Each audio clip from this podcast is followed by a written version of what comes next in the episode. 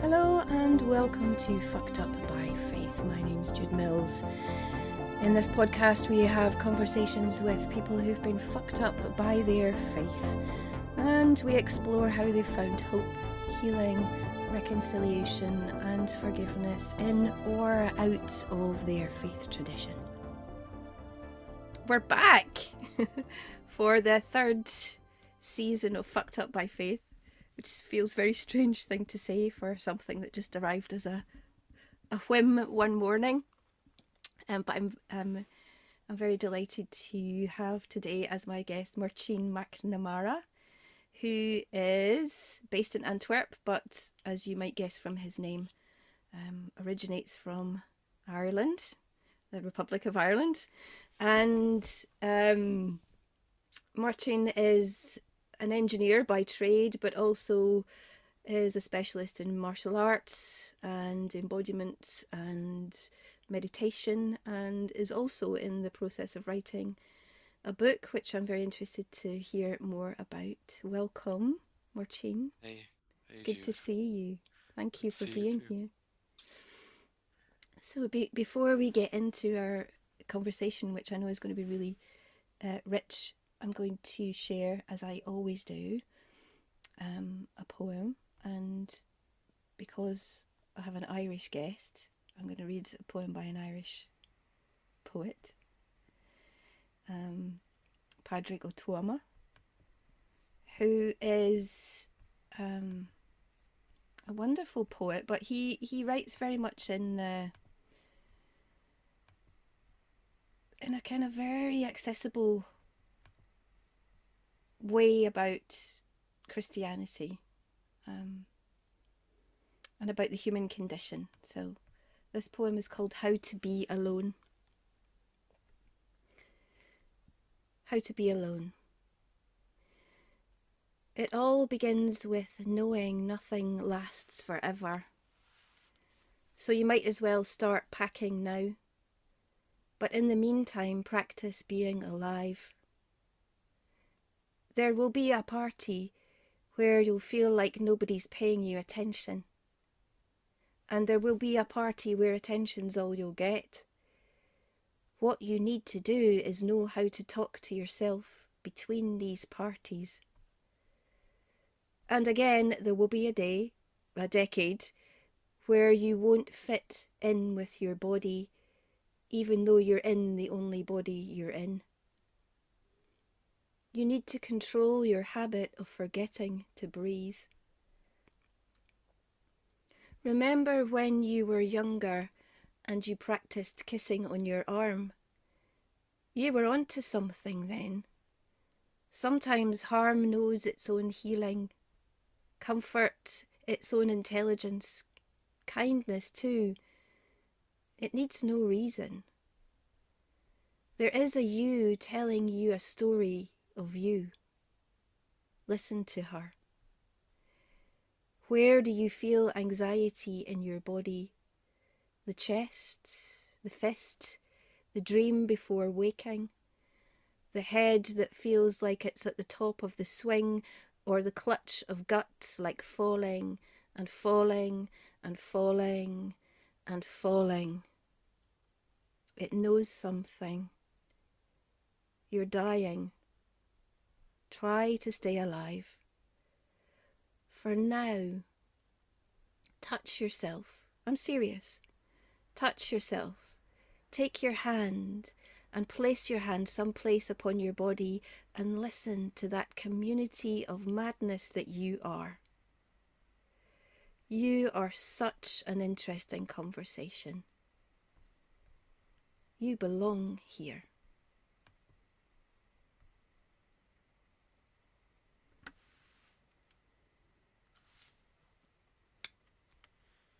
Hmm. That was lovely, thank you. Hmm. Yes, he has some beautiful words to say, and he says them much more beautifully than I do, so you can find a recording of him, which I'll link to in the show notes. Um, speaking that poem. So, Martine, how have you been fucked up by your faith? Yeah, uh, since since you uh, invited me to talk, uh, I've been thinking about it, and um, so my my faith or my kind of cultural faith would be uh, Irish Catholic. Mm-hmm. So, and I think uh, my growing up, uh, I I'd struggle with perfectionism and kind of shame, and uh, and I there's some guilt, I suppose, and something that's very often bandied about as half a joke is that Irish guilt.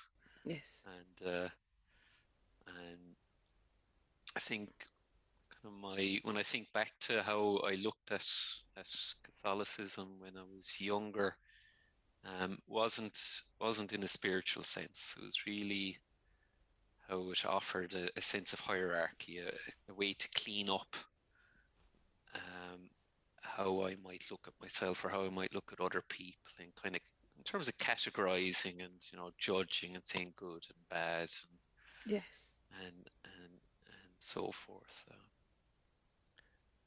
uh, but it really, it was very much this abstract level of knowledge. I never, I never took the the core teachings, especially the New Testament, which, uh, which um, you know they they try and tell us every now and again. You know that you know that Jesus said, you know, love your neighbor as you, or treat your neighbor as you would like to be treated yourself. It's profound, too simple, I suppose. But uh, um, it, it, was always this abstract level of knowledge that didn't genuinely, um, didn't deeply influence my behaviors. I think. Mm-hmm. And uh, I do remember one time going to confession uh, in when I was a teenager, and so I, I sat down and I told because uh, I tend to monitor myself a lot as as a perfectionist, as as someone you know that wants to do everything perfectly. So I tended to be do a lot of self monitoring, mm-hmm. and so I went I went into the priest and I was like, well. You know, this is an example of me being this way. This, uh, I just list had a laundry list of all the different ways I I wasn't being a decent person. Mm. and I remember he said to me, you know, that was that was a very good confession. Which, of course, uh, I loved hearing. Uh, um, but by and large, I like I never, I never really went to masses. I remember we go to masses uh, for at Christmas or when we were with our, our grandparents, uh, because our grandparents are very, uh, you know, they would have been an older generation and very very religious, and also big uh, big centres of their own uh, local communities. So when we go down to visit our grandparents, or my grandparents, we'd uh, we'd go to like you know Easter mass or Christmas mass and stuff like that. It was only really as an adult in my twenties that it became a choice that we didn't have to go to the mass. It was always assumed if you went down there, you go. Yeah. Um, so that it was quite often a sense of obligation about going to mass, not out of a, a, a, a being drawn to it. Um, and genuinely, I never really considered whether I believed or not. Mm. So I, I, found it a found it a, a, nice way to think about you know creating structure in my life or the judgments in my life. And it wasn't until my father died when I was twenty that that I realized I didn't believe. Mm. because uh, because as far as I, I, I, in my heart I thought well he's gone. Not that he's gone to somewhere else. He's just he ceased to be. He's he's he's he's, he's in my memories of him now and um, that was really the kind of the moment that crystallized it for me mm-hmm. and I, I do remember like uh, one time I got really angry around around around religion and around faith was I'd in, in college I would go to I train morning and evening, so before classes and after classes and I even wrote about it on my own blog. I remember year like it's back, you know, in the, the 2000s, like 2006 or 2007 maybe. that uh, I was training. I was doing martial arts, and this woman came up uh, while I was training and stood beside me until I finished. And and of course, you know me at that time thinking, oh, she must want to know what I'm doing, or you know, this. and she and she tells me, and she tells me, you know, God doesn't. You don't need to do this for God, or this isn't the way God intends you to to do Okay. things, or something like that, like completely unasked for. Mhm. And I was like, okay. And um, I think but she approached me on three separate occasions, I think, over the space of about six or seven months. And eventually I lost my temper with her. I was like, look, I haven't looked for your guidance. I haven't, I haven't, I'm not interested in talking to you about this. And I, I gave that example of my father having died. And like, for me, that's quite, you know, quite categorical about how I feel about this at the moment. And um, I was so angry, I don't even remember what she was saying. It's just that she was there again. Yeah. And yeah, so it, like really is how I live my life day to day. Um, I never made that connection. I I think personally that's that's a failing of how Catholicism is practiced. Like you, you go Hmm. to the sermon, you've got this priest who mightn't necessarily be someone you see every day and you go to the mass and they talk in the mass, but there's no there's not much effort made in, in my experience to, to really link it to well, what did you do today? How did you make today a better day? Mhm. And um, and that's something that really uh, I've uh, I've had that as a habit for a long time. It's only in the last even the last three years uh, I had um, huge uh, kind of tough moments in my life the last couple of years uh, in terms of relationships ending and you know renovating a house of my own and stuff like that and Mhm.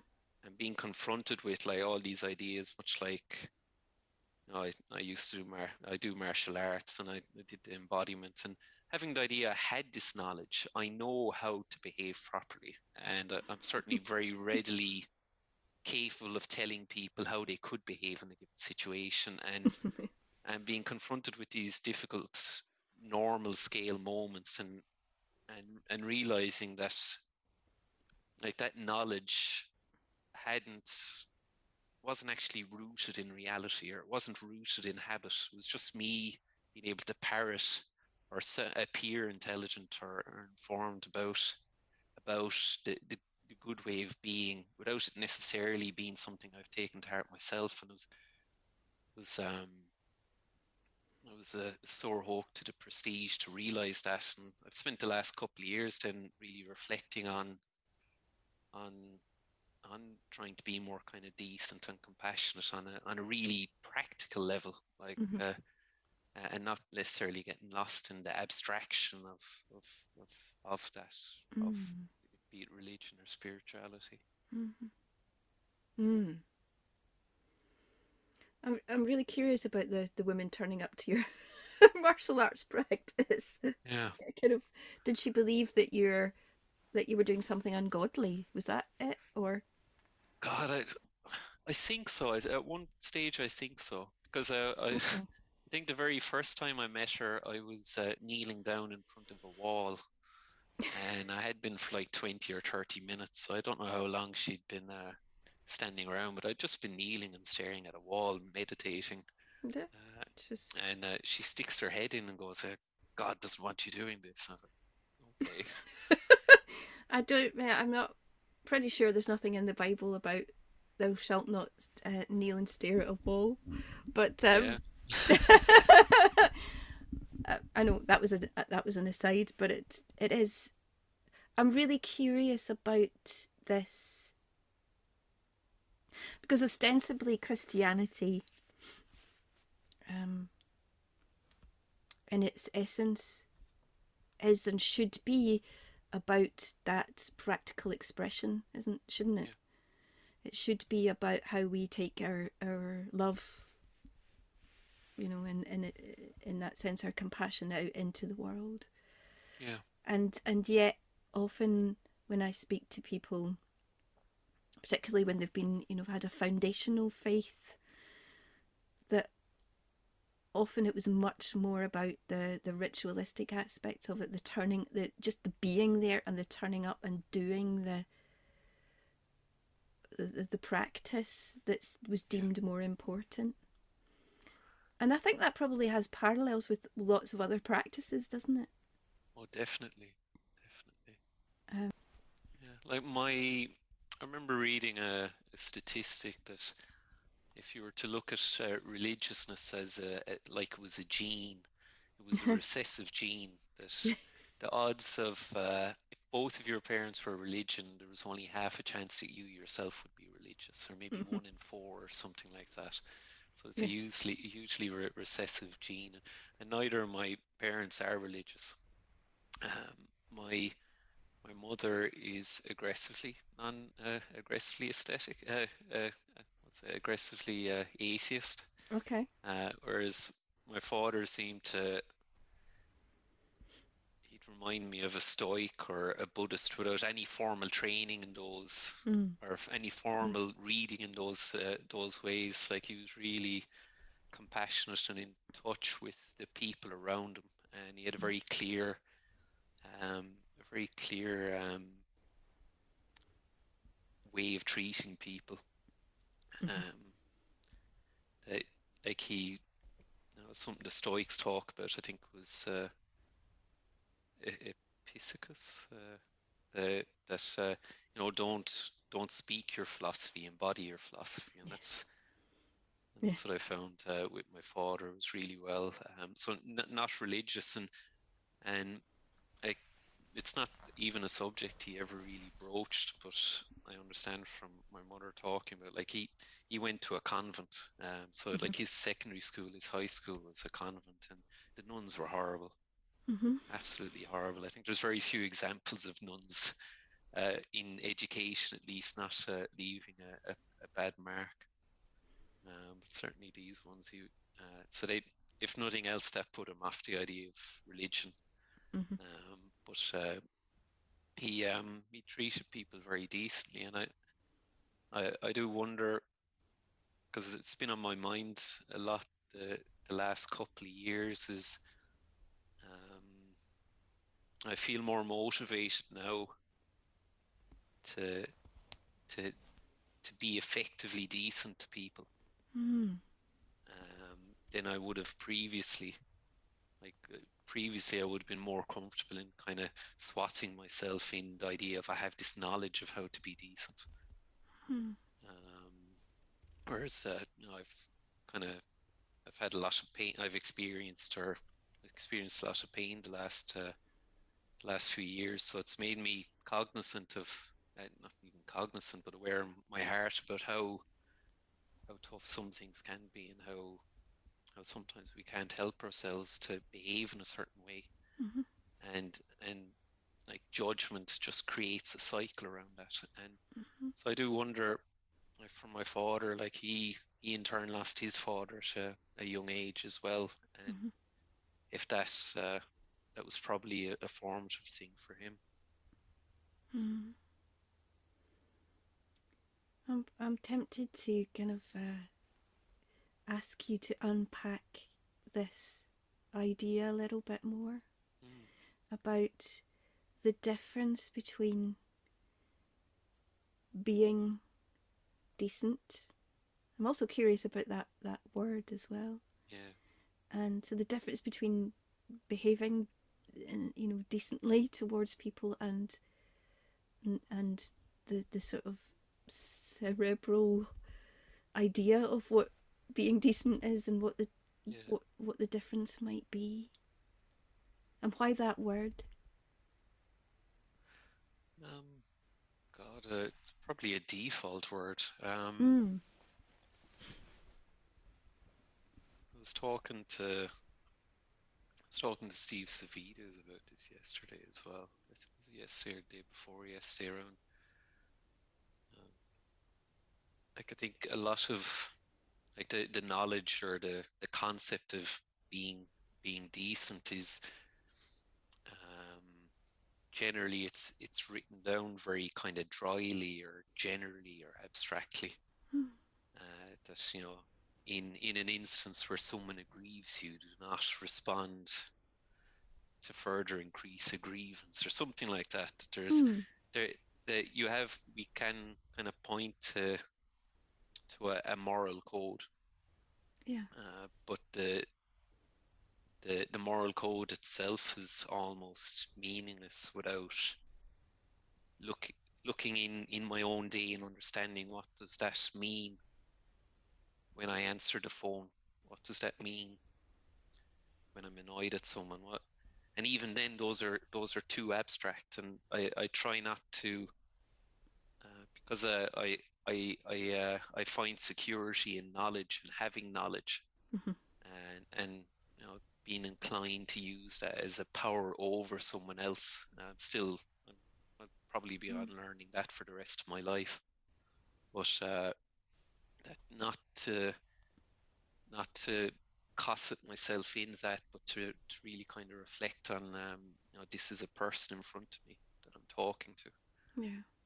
and um, trying to trying to not I suppose for me decency then kind of crystallizing the last few years is um it's around any and it, it's almost a, a, a somatic experience that I would say treating if I treated someone indecently uh, it's I have I've created a situation where I'm trying to apply power over them Oh, yes. um, in some way limiting their choice.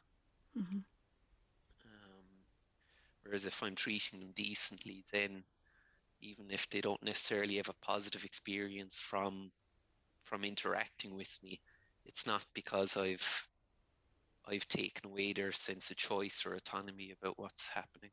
Hmm. But again, that's very that's it's still very abstract. Uh, um, yeah. Yes. It's oh, it's an interesting word and perhaps I'm kind of laboring too much on your on your on your choice of word but it you know amongst other choices it was it it, it piqued my interest Yeah. in terms of how we exercise compassion or kindness or what any number of words that we might choose. What does it what does it mean to be in um, a compassionate relationship with people? Um, and also bearing in mind that we are also in that relationship with them and with ourselves you know? Yeah.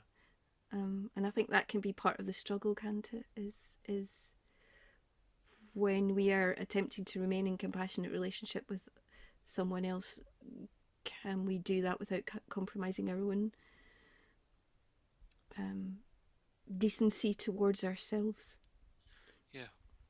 Uh, one of the things that I was kind of confronted with uh, and and ashamed about really uh, couple of years ago um, for the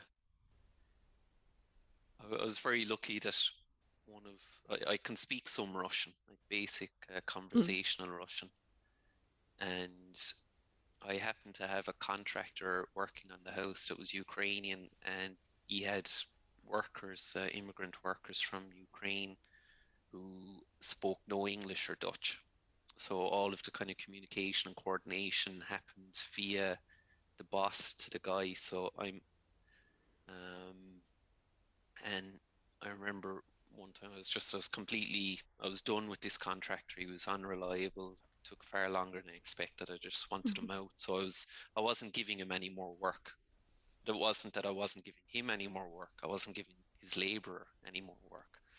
Mm. And uh, so the we're we're in the bathroom, and I just said, "No, I'm getting someone else to do the tiles." And then the the contractor left, and he left the guy there um, who was doing the, kind of the cleaning and the labouring, and he would have been doing the tile work. He didn't get it.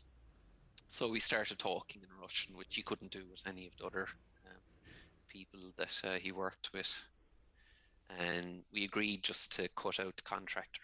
And that he would do uh, various little jobs to, to finish the renovation together with me. And because he was constantly in financial trouble, I uh, first of all I, I I advanced him a lot of money for the work we were going to do, mm-hmm. and um, I wasn't I wasn't managing my finances well, so that created an, a tremendous amount of stress for me because I was essentially trying to balance my overdraft and my credit card just to make mm-hmm. ends meet. Mm-hmm. After that, so it was it was foolish. You know, it's an example of of uh, of going a bit too far, I think, and and then kind of after that, then I agreed. Look, I've I've got a spare room. You, you're welcome to use that room at you know at a discount. Uh, so just like a hundred euros a month or something like that.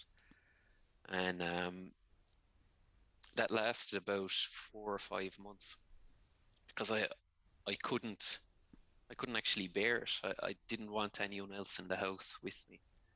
Uh, mm-hmm. But I mm-hmm. hated that I didn't want anyone else in the house with me because mm-hmm. it's a big house, and it's a it's an appall. It felt like an appalling waste that it would just be me there.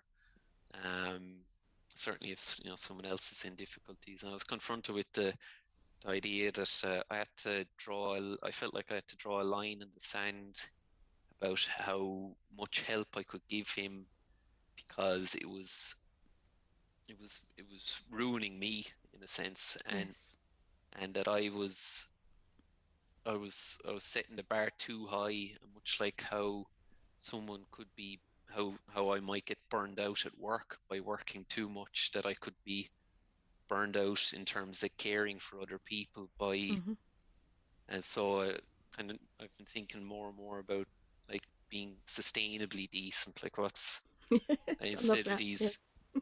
instead of these grandstanding gestures how how can you know day by day how can i gradually build up how how good i can be mm-hmm. um, that it's not it's not just too much of a stretch for me um, mm-hmm. because if it becomes too much of a stretch then i i'll just pull back into myself i'll uh, i'll go the other way completely mm-hmm.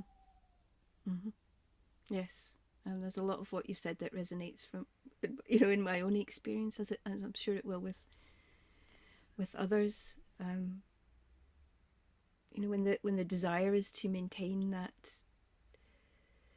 open field of kindness yeah. um, um, but it can so easily become become too much become overwhelming become damaging yeah. there's a there's a I was speaking about this yesterday actually um, Joan Halifax, uh, the, the Zen priest, talks about in her teaching, you know, having a, a strong back and a soft front.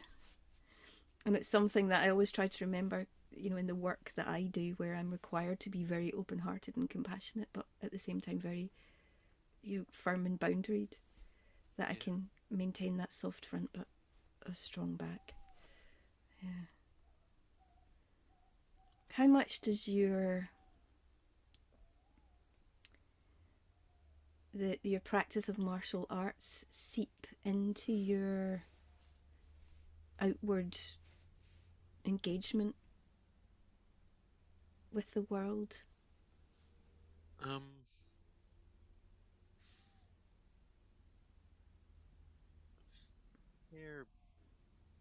it's it's evolved a lot over the years. Um, I'd say it, it's been hugely affected, especially the last couple of years, by uh, Russian martial arts Systema, mm-hmm. um, which is beautiful. It's uh, it's it's like it's like Aikido with punching.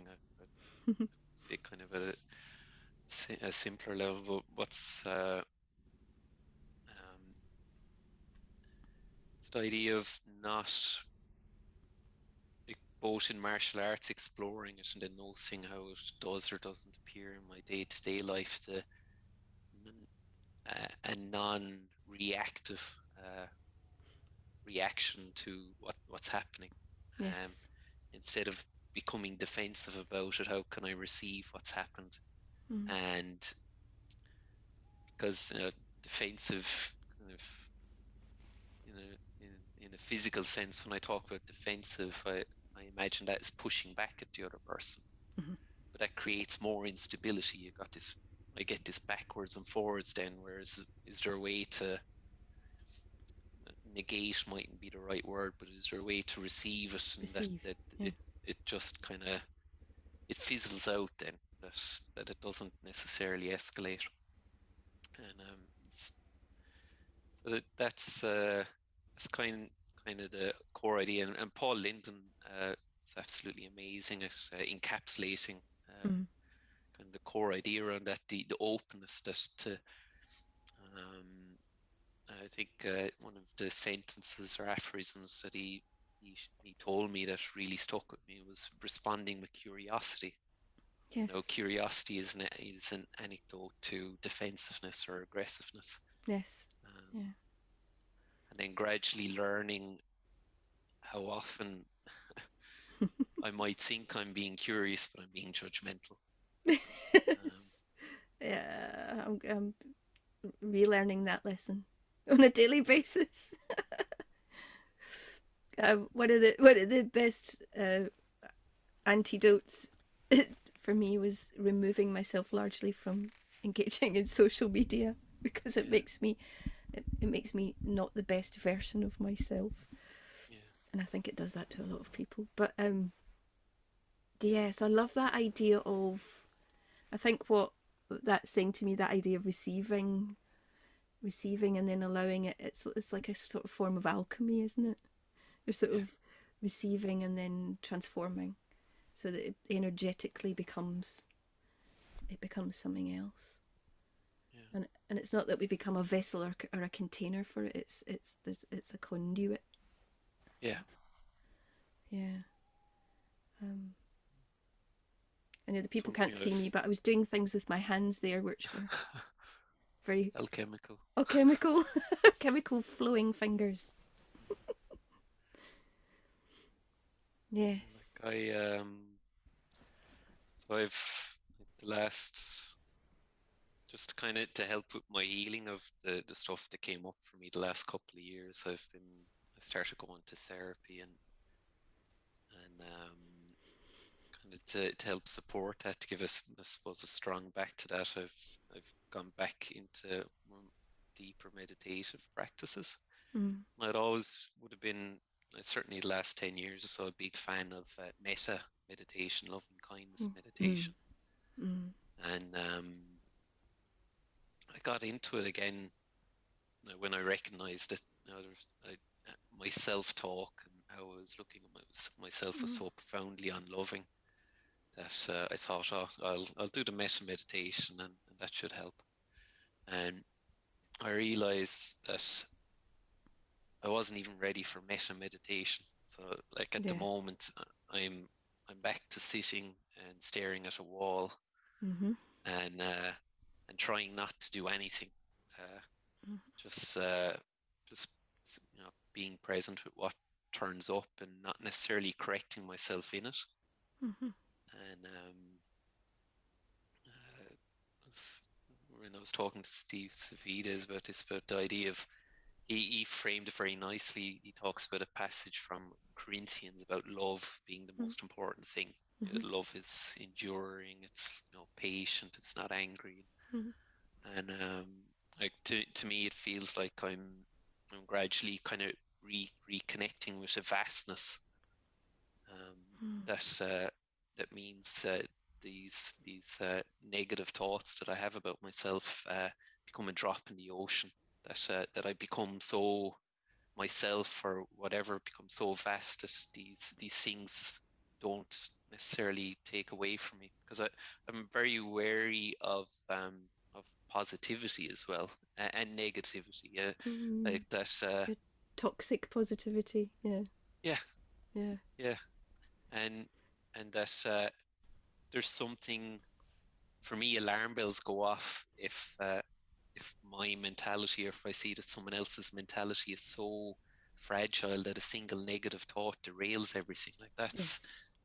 Mm. that's uh and so that that's why I've been kind of meditating more on the idea of vastness and there's Mm. a lovely zen Mm. zen koan uh, called uh, great waves Mhm. um, that talks about a, a Zen wrestler that, or a judo wrestler that, um, that he went to a Zen master for help, and he had him just meditate on mighty waves, Mm. and um, that eventually any any thought I have, uh, hopefully, is um, is insignificant compared to that depth. Uh, uh, I'll cultivate for myself. Mm. Mhm.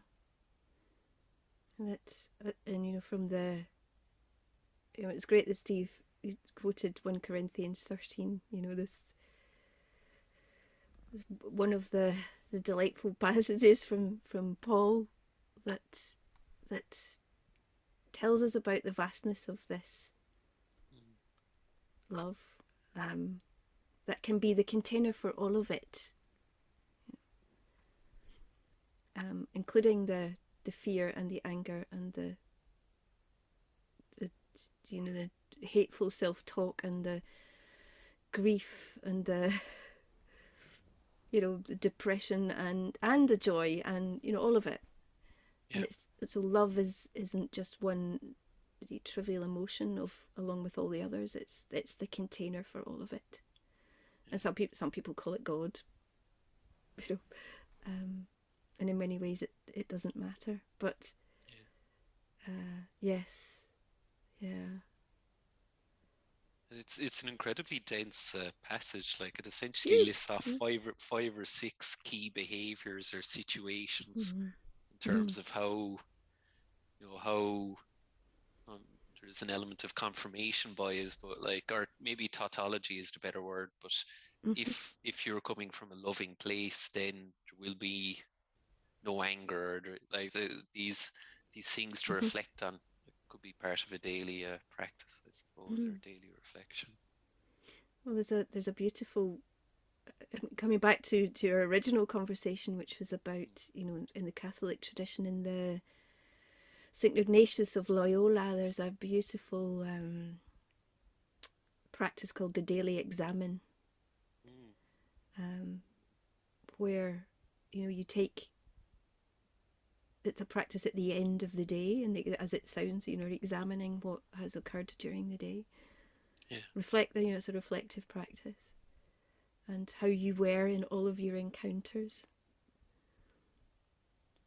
And it could so easily, you know, if you were doing it from a particular perspective, could so easily bring up shame. But also, if you're doing it within that spirit of uh, vastness of the container, it can be very liberating as well.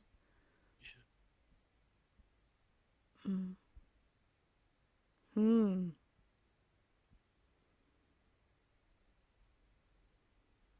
So one of the uh, yeah. There was a was sorry to cut across you, but there was a, a loose idea because I never fully developed on why I thought systema was such a powerful practice, yes. And um, and that's around the the taking of action. Um, Hmm. and uh, because quite often being being decent or being can be seen as being retiring or being restrained. And um, and the systema that I've been lucky enough to practice has a very deep link to uh, the Russian Orthodox uh, uh, Christianity Mhm. and um, they would they would try in all in all the practices they would they would try and link com- abstractions like compassion down to how does that feel mm-hmm. and um, and they make this commitment that when it comes to even even striking someone that the, the goal is to help the other person uh, kind of heal them of their aggression so that's kind of the mm. so it- we're like and I, I honestly don't believe I'd ever be able to do it in a real life situation. So I've I've done it in workshops and I've seen the, the teachers who where someone would have the intention of fighting and there's a way to, to interact or to, to to kind of shock them out of that. So it's not it's not the goal to disable them, but it's the goal to kind of just wake them up or, or Mhm. dislodge that idea of aggression. Mhm. Um, and they would always try and link back to uh, certainly for men we struggle with uh, with power being associated with violence yes and uh, remember one of the, the analogies that my one of my Systema teachers gave me, which really stuck with me, is you know how would you you, you can't how would you you can't um, let's see so he asked how, how would you push a child out of the way of a car? Like that that's not Yeah. that's going to be a powerful motion. Hmm but also there's going to be care in that motion otherwise the the push is going to harm as well so and that's an idea i i um i come back to quite often is uh like there, there's action in that there's there's clarity in that um Mm. uh, and to get away from you know, vi- uh, uh, I suppose violence being a, harmful application of power as opposed to another type of application of Yes. power.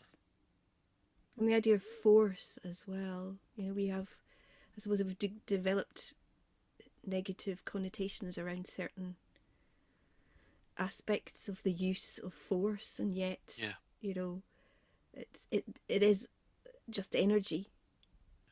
One of the things I uh, sometimes say to my students is, uh, uh, like, what's the difference between getting a shiatsu massage and punching someone? Like, they're, they're both applications of force, but hmm one of them conjures a, an experience of being relaxed afterwards, whereas the other one conjures an experience of fear and tension. Yeah, yeah, yeah. that's a that's a good example.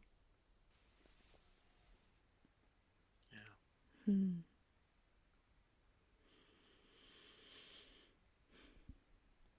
Hmm.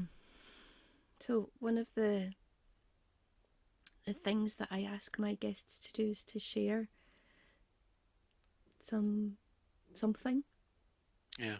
a poem or a prayer or a blessing or a piece of writing or do you have something to share? Um, yeah, yeah, I do. Um, it's a, it's a poem. I, I write poems myself. Mm. I, I've writ I've written a couple of poems. Uh, um, and this is one of the f- this was actually the first one I wrote. I think it uh, still one of my favorite ones.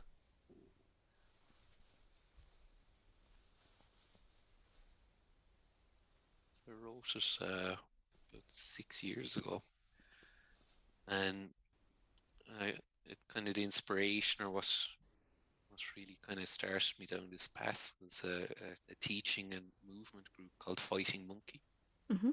and um, it, uh, it really I went on a retreat with them or an intensive as they call it, and it uh, took me nine months or twelve months to really kind of settle and digest what had happened through.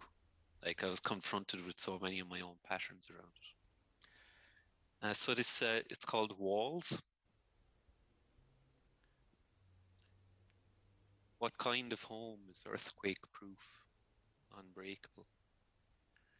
Go ask the builders their ways. Lay bricks, join wood. Ward off the elements. Isolate. Attend. A way crooked follow followed will sunder walls. Still, walls and roofs fail. Just wait. Ways lain down in stone, absolute, stagnant. What kind of home is earthquake? One of horizon and heaven. A wall unbuilt is never breached, wood unjoined, never split.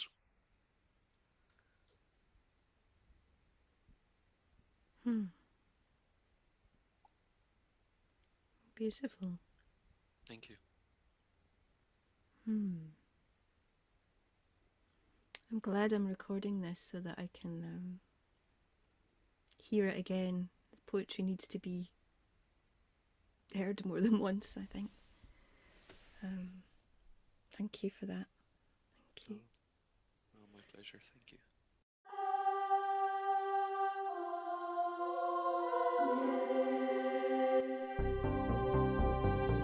You've been listening to Fucked Up by Faith with me, Jude Mills. Our music is by David Goodall, and you can find the podcast on Spotify and all major podcast channels. If you would like to take part in the podcast or you know someone who would be an awesome guest, please do get in touch. You can do that via my website, judemills.com forward slash podcast. And I look forward to hearing from you. Go well.